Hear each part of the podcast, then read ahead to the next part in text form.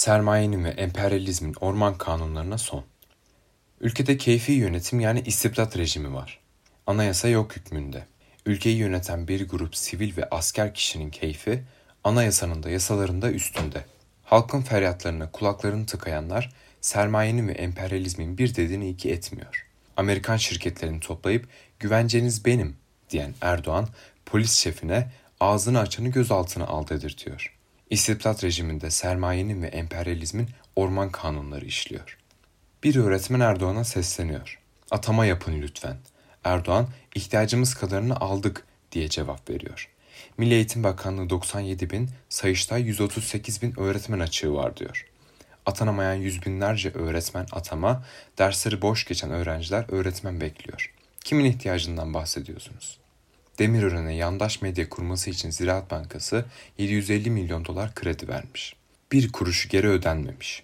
Öğrenim kredisini gençlerden işe girer girmez ilk maaşından kesmeye başlayan, çiftçinin traktörüne kadar haciz koyanlar nerede?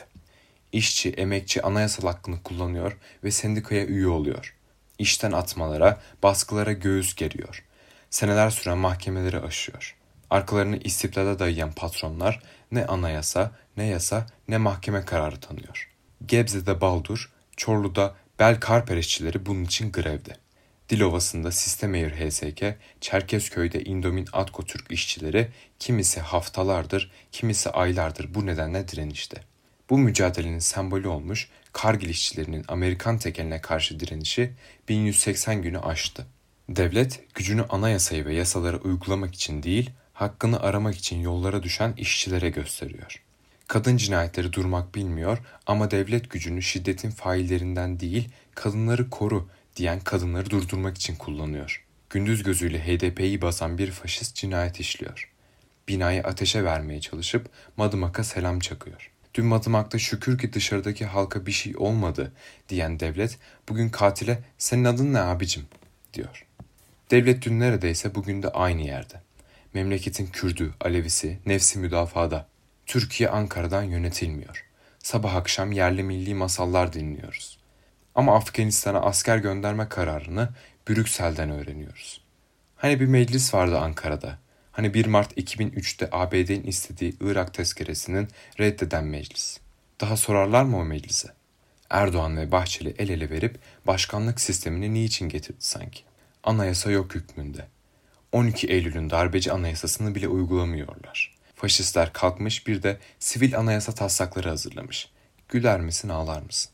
Meclis zincire vurulmuş, milletvekillerine figüranlık bile zor geliyor artık.